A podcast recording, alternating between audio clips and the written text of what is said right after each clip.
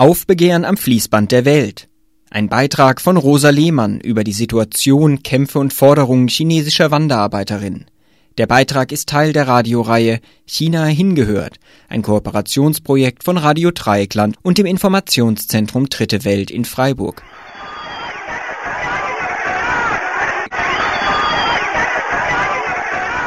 Nach und nach wurde es zu einem fabrikübergreifenden Streik. Auf dem Weg schlossen sich mehr und mehr Arbeiterinnen anderer Fabriken der Demonstration an, um ihre Unterstützung zu zeigen oder nur so aus Spaß. Eine Arbeiterin berichtet, wir waren so viele Leute, die Polizisten konnten uns gar nicht aufhalten. Um 13 Uhr, fünf Stunden nachdem sie das Industriegebiet verlassen hatten, erreichten die Protestierenden von mindestens drei Fabriken das Gebäude der Stadtregierung. Die Menge war mittlerweile auf sieben bis achttausend Leute angewachsen. Arbeiterinnen und Polizisten standen sich gegenüber. Die Polizei setzte einen Wasserschlauch ein, um die Demonstrantin zu verjagen. Sobald das Wasser stoppte, warfen die Arbeiterinnen mit Steinen.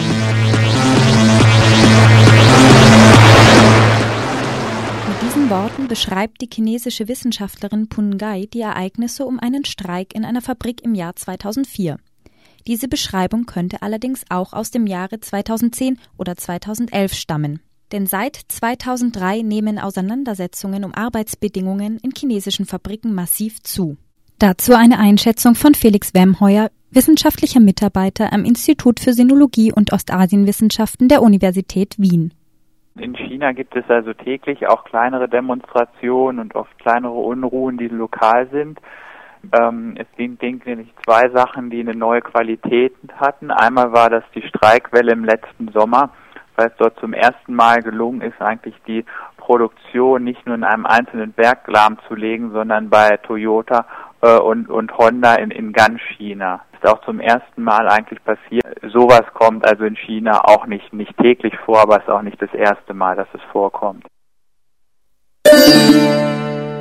Die Streiks und Proteste in den Fabriken vom Sommer 2010 und 2011 haben eine neue Qualität erreicht. Vorangetrieben werden die Auseinandersetzungen vor allem von sogenannten Wanderarbeiterinnen. Damit sind meist junge Frauen und Männer gemeint, die vom Land in die Stadt migrieren, um dort in den Fabriken zu arbeiten, insbesondere im Yangtze- und Perlflussdelta um die Metropolen von Shanghai und Hongkong. Die Großstädte Dongguan, Shenzhen und Guangzhou westlich von Hongkong gelten seit über 30 Jahren als Werkbank der Welt.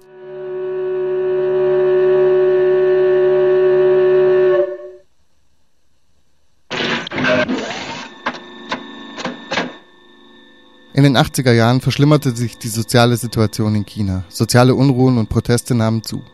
Die Bewegung von Tiananmen forderte grundlegende politische und soziale Reformen. Die brutale Antwort des Staates ist als Massaker von Tiananmen in die Geschichte eingegangen. Darüber hinaus reagierte die Staatsführung ab Beginn der 90er Jahre mit Reformen. Außer im Energie- und Rüstungsbereich wurden zahlreiche Fabriken privatisiert oder geschlossen. Die Zahl der Entlassenen aus ehemaligen Staatsbetrieben nach 1997 wird auf 50 Millionen geschätzt. Auch wollte man stärker ausländisches Kapital anlocken. Der chinesische Staat richtete sogenannte Sonderwirtschaftszonen ein, in denen ausländische Firmen keine Steuern und Sozialabgaben zahlen mussten. Die Löhne konnten niedrig gehalten werden und Organisationen von Arbeiterinnen und Arbeitern wurden nicht zugelassen. Die Billiglohnparadiese am Yangtze und Perlfluss wurden zum Motor für Chinas Wirtschaftswachstum. Produziert wird vor allem Kleidung, Schuhe, Spielzeug und elektronische Artikel. Vieles davon für den Export in die ganze Welt. Statistisch gesehen besitzt jeder Mensch ein Kleidungsstück, das in der Region um Shenzhen und Dongguan westlich von Hongkong gefertigt wurde. Doch woher kommen die Arbeiterinnen und Arbeiter in den neuen Exportfabriken? Seit den Reformen haben 100 bis 200.000 Bauern und Bäuerinnen, Landarbeiter und Landarbeiterinnen ihr Dorf verlassen und sich in die Ballungszentren aufgemacht denn die chinesische Regierung lockerte im Reformeifer auch das sogenannte Huku-System. Nach dem Haushaltsregistrierungsgesetz stand der ländlichen Bevölkerung, Bauern und Bäuerinnen ein Stück Land zu. Allerdings durften sie nicht in die Städte ziehen.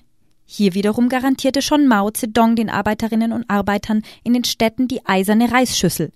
Das heißt, Garantie eines Schulplatzes für die Kinder, Garantie einer Wohnung, Arbeitsplatz und Sozialleistungen bis zum Lebensende. Erst seit den 1990er Jahren darf die Landbevölkerung zeitweise in die Städte migrieren, um zu arbeiten. Die Arbeitsbedingungen sind alles andere als rosig.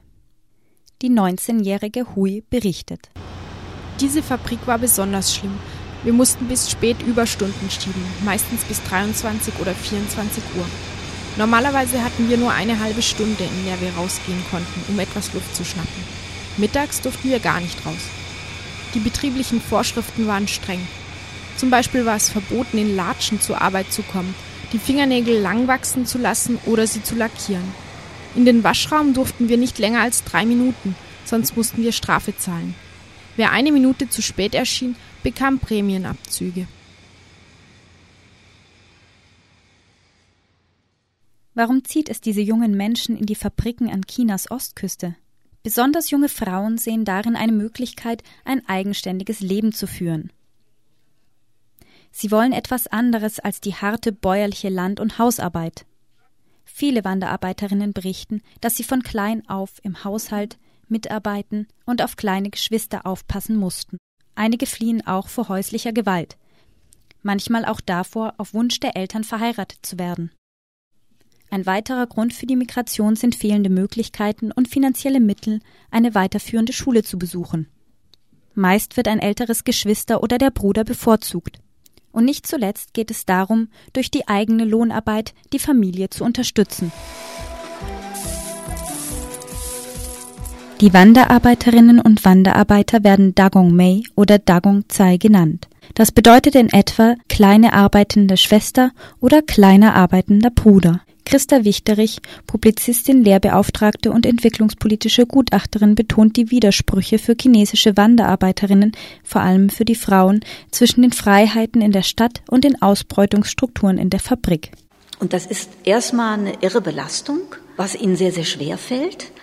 Aber es, es hat auch was Attraktives, in die Städte zu gehen. Diejenigen, die jetzt migrieren, ist ja nicht die erste Generation, das ist jetzt schon die dritte Generation. Und die haben ja immer jetzt schon gehört, in den Städten ist unheimlich viel mehr los, in den Städten kann man konsumieren, äh, da hat man ganz, da hat Frau ganz andere Möglichkeiten und die wollen auch dahin. Das ist eine ganz ambivalente Geschichte, wie Migration bei uns auch. Ne? Die wollen ja migrieren und haben gleichzeitig Angst davor und kommen auch in neue Ausbeutungszusammenhänge aus dem alten patriarchalen Verhältnissen in neue kapitalistisch-patriarchale Ausbeutungszusammenhänge. Denn die Vorarbeiter sind meistens Männer. Aber es gibt auch Frauen, die Vorarbeiterinnen sind.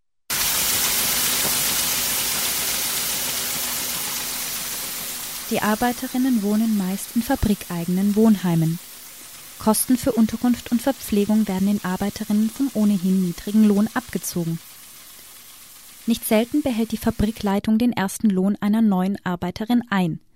Damit soll verhindert werden, dass sie nicht gleich wieder in eine andere Fabrik weiterzieht. Löhne werden außerdem oft verspätet ausgezahlt, um die Arbeiterschaft zu kontrollieren. In der Textilien- und Elektronikproduktion ist der Ausbeutungsdruck besonders hoch. Aufträge für neue Kollektionen von Walmart bis HM werden oft kurzfristig angefragt. Dann kann ein Arbeitstag schon mal bis zu 24 Stunden dauern, auch das keine Seltenheit. Erschöpfungszustände, die auch zum Tod von Arbeiterinnen geführt haben, sind ebenfalls keine Ausnahme. Zudem hantieren die Arbeiterinnen mit giftigen Klebstoffen oder Lösungsmitteln, zum Beispiel in der Schuhproduktion. Schutzmasken gegen giftige Chemikalien oder Staub von Textilien werden meist nur ausgegeben, wenn Inspektionen angekündigt sind. Für die fast 40-jährige Alan veränderte die Arbeit mit giftigen Klebstoffen ihr Leben. Nachdem die Fabrikleitung erste Beschwerden der Arbeiterinnen ignoriert hatte, wurden einige Arbeiterinnen in ein Krankenhaus geschickt.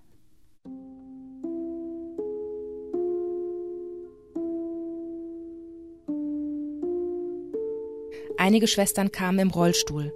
Erst jetzt erfuhren wir, dass wir eine N-Hexan-Vergiftung haben, bei der sich zunächst Arme und Beine taub anfühlen das typische klinische Symptom der Vergiftung. Die zwei Jahre im Krankenhaus hinterließen bei mir auch schwere seelische Wunden. Oft musste ich plötzlich weinen. Nachdem die Sache mit den Vergiftungen bekannt geworden war, stand der Chef unter dem Druck der Medien. Zu Neujahr gab er uns einen Umschlag mit Geld und zum Mitherbstfest einen Mondkuchen. Er beteuerte, er würde uns nicht vergessen. Damals wurden wir auch von Journalisten interviewt und fotografiert. Ich erinnere mich noch an einen Vorfall. Als ich gerade im Krankenhaus eingeliefert worden war, beobachtete mich die ganze Zeit der Spitzel des Chefs. Ein Reporter vom chinesischen Zentralfernsehen befragte mich und ich antwortete ihm offen und wahrheitsgemäß. Und der Spitzel meinte danach zu mir, das hättest du besser nicht gesagt. Schätzungen gehen von jährlich 100.000 Toten durch Arbeitsunfälle aus. Seit 2003 nehmen auch die Arbeitskonflikte und Aufstände massiv zu. Die Wissenschaftlerin Beverly Silver belegt, dass generell die zweite Generation derer, die vom Land in die Stadt geht, um zu arbeiten, diejenigen sind, die sich weniger gefallen lassen. Im Falle Chinas trifft diese Beobachtung zu.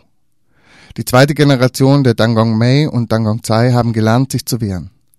Wanderarbeiterinnen gehören neben den Staatsarbeiterinnen, Bauern und Bäuerinnen zu den gefährlichen Klassen, auch weil sie es schaffen, sich immer besser zu organisieren. Und die Wanderarbeiterschaft sind da ganz bestimmt eine bestimmte neue Klasse, die auch zunehmend ein neues Klassenbewusstsein herausbilden. Und zwar ein neues Klassenbewusstsein, aber ganz stark in Abgrenzung an die städtische, gegen die städtische Arbeiterklasse. Denn dieses Huko-System, das also die, die die Herkunft zu einem zentralen Ordnungsprinzip innerhalb der Gesellschaft macht. Ich habe Rechte nur da, wo ich herkomme, wo ich geboren bin. Ich habe bürgerliche Rechte nur dort. Also ich habe nur da Rechte zum Arzt und ins Krankenhaus zu gehen oder meine Kinder einzuschulen. Und die habe ich nicht, wenn ich das Land verlasse und in die Stadt gehe. So, und aufgrund, dass das jetzt schon eine Tradition hat, und die jungen Frauen sehen, ja, da verdient man, wird man ausgebeutet, aber man verdient auch Geld und hat dadurch neue Möglichkeiten. Sagen Sie nach einiger Zeit, wenn es Ihnen zu dicke kommt mit der Ausbeutung und wenn diese Ausbeutungsformen in der Fabrik wirklich massiv und an die Substanz gehen, also dass Sie Tag und Nacht durcharbeiten müssen, um einen Exportauftrag zu erfüllen, sagen diese Frauen, wir haben einen Teil unserer Jugend geopfert. Und dieser Topos taucht im Augenblick überall auf, gerade von Migrantinnen, von Wanderarbeiterinnen, egal in welchen Industrien sie sind. Es sind ja auch viele Wanderarbeiterinnen äh, in den Städten, die da in den Malls verkaufen oder in den Supermärkten verkaufen oder in den Restaurants äh, arbeiten oder ähm, Putzen in vielen Bereichen. Also genau diese, äh, diese äh, schlecht bezahlten und schmutzigen Arbeiten machen im Dienstleistungssektor, die ausbe ausbeutungsintensiv sind, wie bei uns auch. Und diese Generation sagt jetzt zunehmend, wir haben unsere Opfer für das große Ganze gebracht. Und die Regierung oder der Staat hat halt immer diesen Opfer äh, Topos benutzt und hat gesagt, ihr müsst Opfer bringen, aber ihr werdet für diese Opfer belohnt. Ihr kriegt dafür den kleinen Wohlstand. Ihr kriegt auf Dauer bessere Löhne, ihr könnt euch den Konsum leisten, den ihr haben wollt, was ihr früher nicht euch habt leisten können. Und dann gibt es auch dieses bessere Leben und diesen kleinen Wohlstand. So. Und wo die Frauen und wo Menschen das Gefühl haben, das geht noch, das geht nicht auf. Es werden immer weiter Opfer gefordert und wir kriegen nicht dafür, was uns versprochen worden ist, sagen sie, aber wir wollen das. Wir haben es satt mit dem Opferbringen.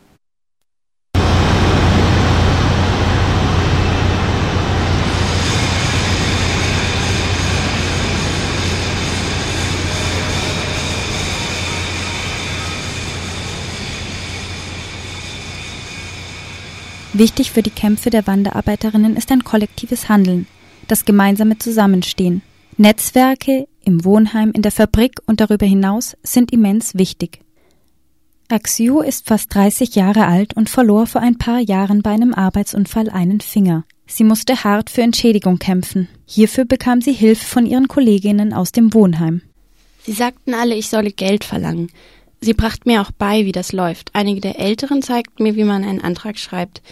Die Arbeiterinnen waren alle großartig. Ich verstand mich mit ihnen noch besser als mit meinen Verwandten.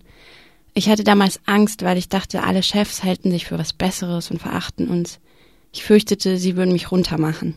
Die anderen munterten mich auf und sagten mir, ich bräuchte keine Angst zu haben.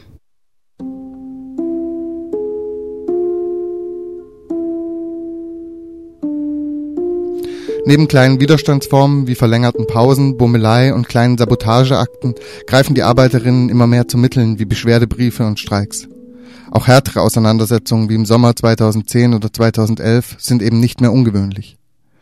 Lange Zeit konnten die Fabrikbesitzer Konflikte mit ihren Arbeiterinnen auf dem Fabrikgelände austragen, ohne dass andere Fabriken oder die breite Öffentlichkeit viel davon mitbekamen. Das ändert sich mit einem gestiegenen Selbstbewusstsein der Arbeiterinnen denn sie sind mittlerweile Mangelware und nicht wie die Jahre zuvor austauschbar. Ganz zentral äh, waren Lohnerhöhungen, also es wurden Lohnerhöhungen bis zu 30 Prozent gefordert, die dann auch zum Teil äh, dann auch erfolgreich ähm, gewesen sind. Im Unterschied zu den äh, Staatsarbeitern in der alten Staatsindustrie haben diese Wanderarbeiter eigentlich keinen Zugang zu ähm, Sozialleistungen kennen sowas auch wie, wie Jobsicherheit äh, überhaupt nicht. Also für die Staatsarbeiter gab es ja früher die sogenannte eiserne Reisschüssel, das hieß sozusagen lebenslange Versorgung äh, durch den Betrieb von der Wiege bis zur Bahre. Und das haben halt, die haben halt diese neuen Arbeiter und Arbeiterinnen, die vom Dorf kommen, nie kennengelernt und fordern das auch nicht, sondern sie wollen höhere Löhne, auch, auch um am städtischen Leben teilzunehmen. Und die Jobsicherheit ist auch nicht so ein großes Thema, weil es in China immer relativ leicht ist, noch für Wanderarbeiter äh, dann neue Jobs zu finden. Und Jobhobbing wird generell sozusagen eingesetzt, auch um äh, schlechten Arbeitsbedingungen und Löhnen äh, zu entkommen und dann äh, wechselt man einfach die Fabrik und hofft, dass es dort äh, dann, dann besser wird. Nach der Finanz- und Wirtschaftskrise 2008 legte die chinesische Führung ein riesiges Konjunkturprogramm auf. Bauern und Bäuerinnen erhielten finanzielle Unterstützung und durch Infrastrukturprojekte fanden viele Menschen, besonders auf dem Land, auch in der Nähe ihrer Heimatdörfer Arbeit. Als Folge davon nahm die Migration der Wanderarbeiterinnen und Wanderarbeiter in die Perlflussregion und die Yangtze-Region ab. Manche Beobachterinnen sprechen von bis zu zwei Millionen fehlenden Arbeitskräften. Diese ökonomischen Entwicklungen und die Zunahme von Arbeitskämpfen begünstigen die Situation der protestierenden Wanderarbeiterinnen. Sie fordern höhere Löhne, längere Mittagspausen, weniger Überstunden, eine Klimaanlage gegen die Hitze, ein Telefon auf dem Gang, besseres Essen in der Kantine. Aus Furcht vor weiteren Streiks und aus Arbeitskräftemangel werden die Forderungen meist erfüllt. Allein im Jahr 2005 bis 2006 stiegen die Löhne um 20 Prozent. Mittlerweile sind die Löhne bis zu dreimal so hoch wie vor zwei bis drei Jahren. Vor ein paar Jahren lag der geschätzte Durchschnittslohn einer Arbeiterin bei unter 100 Euro im Monat. Im chinesischen Arbeitsgesetz sind einige Rechte für Arbeiterinnen verankert. Zum Beispiel das Recht auf eine Abfindung bei der Schließung der Fabrik oder Schutzmaßnahmen für die Gesundheit der Arbeiterinnen. Doch wenige Arbeiterinnen kennen ihre Rechte überhaupt. Die staatliche Arbeitsbehörde versucht zwar, Beschwerden nachzugehen und diese zu ahnden. Manchmal verhindern allerdings gute Beziehungen der Fabrikleitung zu staatlichen Stellen auch, dass Anklagen verfolgt werden. Verhandlungen mit der Fabrikleitung sind oft schwierig für die Arbeiterinnen. Die Arbeiterin Kioe berichtet über den Kampf für bessere Arbeitsbedingungen und gegen die Schließung einer Fabrik.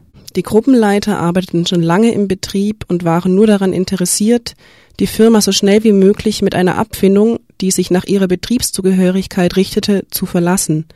Sie wollten nicht länger dort arbeiten. Sie wollten, dass die Geschäftsleitung zunächst die Sozialversicherung regelt und erst dann Arbeitsverträge abschließt.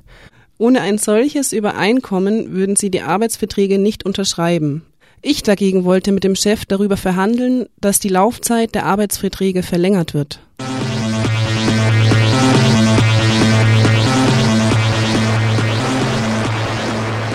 Doch die Arbeiterinnen haben in ihren Kämpfen auch viel gelernt. Kioe, zur Zeit der Kämpfe fast 20 Jahre alt, beschreibt diese Erfahrung so. Ich habe jetzt gelernt, wie Arbeiterinnen sich organisieren können. Man muss ihnen mehr Beachtung schenken, bei jedem Vorgehen ihren Standpunkt einnehmen und ihr Vertrauen gewinnen.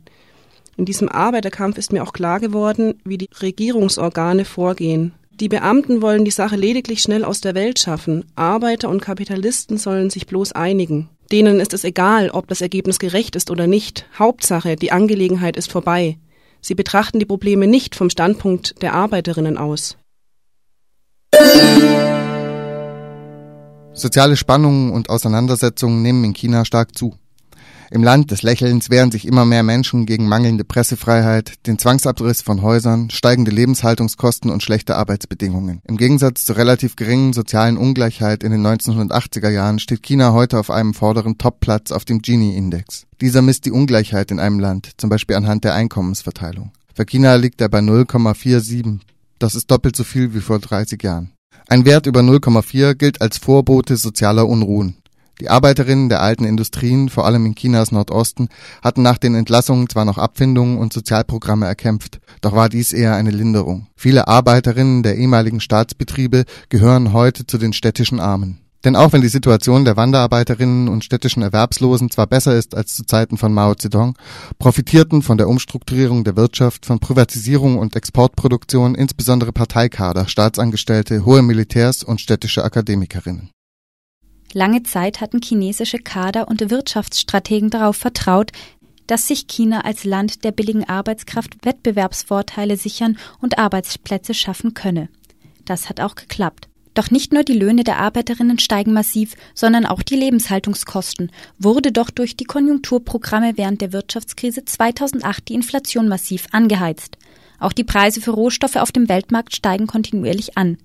In den letzten Jahren mussten bereits tausende Fabriken schließen, die auf Billigproduktion gesetzt hatten. Im Mai 2011 sanken die Textilexporte im Vergleich zum Vorjahr um 10 Prozent. Die Produktionskosten sind im Jahr 2011 allein um 20 bis 30 Prozent gestiegen.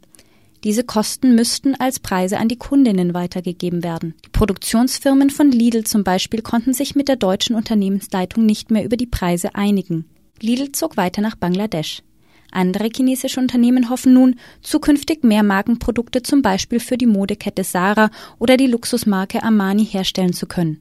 Dieser Strukturwandel soll erneut in der Perlflussregion stattfinden, dort, wo schon vor 30 Jahren Chinas rasanter wirtschaftlicher Aufstieg begann.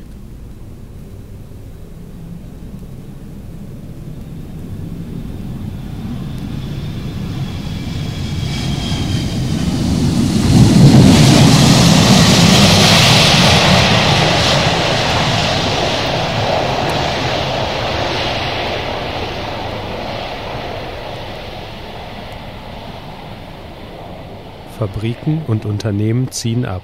Der Zug der Billigproduktion zieht weiter.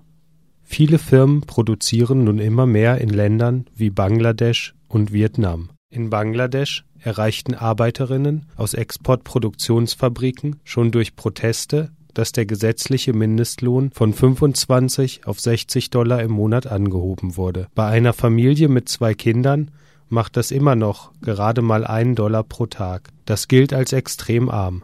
Der Kampf für bessere Arbeits- und Lebensbedingungen ist überall aktuell, sei es in China, Bangladesch oder Deutschland. Unklar ist, ob die Preise für Kleidung oder andere Produkte dadurch steigen werden. Doch klar ist, dass Arbeiterinnen in China weiter gegen Ausbeutung kämpfen.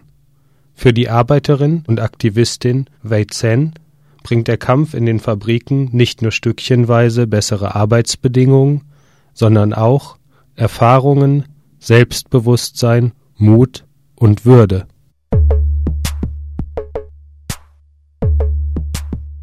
Für mich waren die Arbeitskämpfe eine sehr wichtige Erfahrung. Ich bin jetzt mutiger. Selbst wenn ich alleine ins Büro gehe, um dort meine Meinung zu sagen, habe ich keine Angst mehr. Ich spreche alles offen aus. Und wo Unrecht herrscht, da muss man sich einfach empören. Für den kollektiven Widerstand ist die Kommunikation ganz entscheidend. Denn wenn du alle vom gemeinsamen Vorgehen überzeugen kannst, dann kannst du auch Erfolg haben.